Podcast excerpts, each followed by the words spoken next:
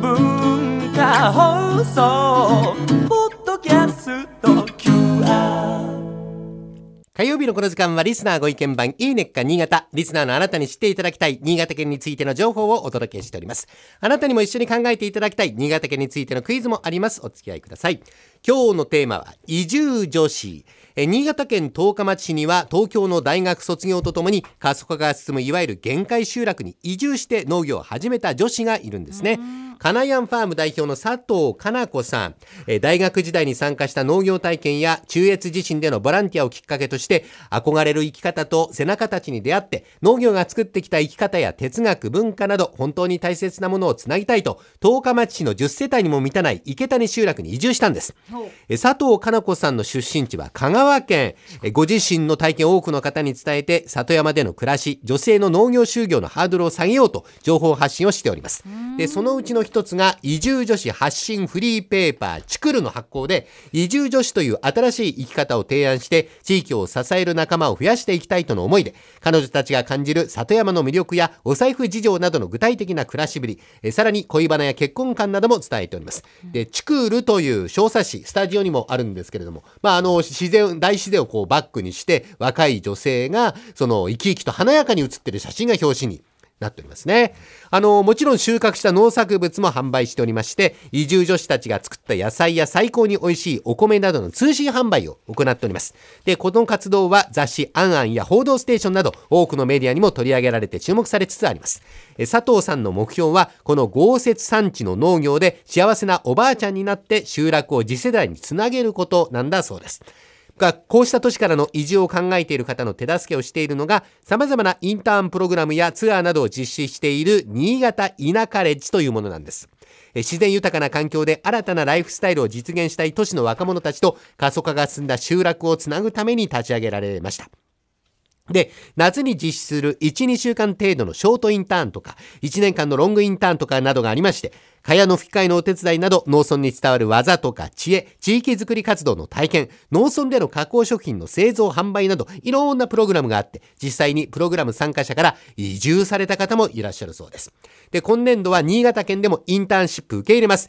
場所は十日町市、魚沼市、糸魚川市です。期間は1ヶ月。参加費や滞在料は無料です。古民家などで参加者と共同生活をしながら農業、漁業体験や地元の産業のお手伝いなどを経験できます。え詳しく知りたい方はホームページで新潟暮らしと検索してみてください。えもしくは6月20日土曜日、有楽町交通会館6階のふるさと回帰支援センターで実施する新潟暮らしセミナーにてご案内します。えセミナーでは地域おこし協力隊員からの体験談や相談会も実施しますので、興味がある方はぜひご参加いただきたいと思います。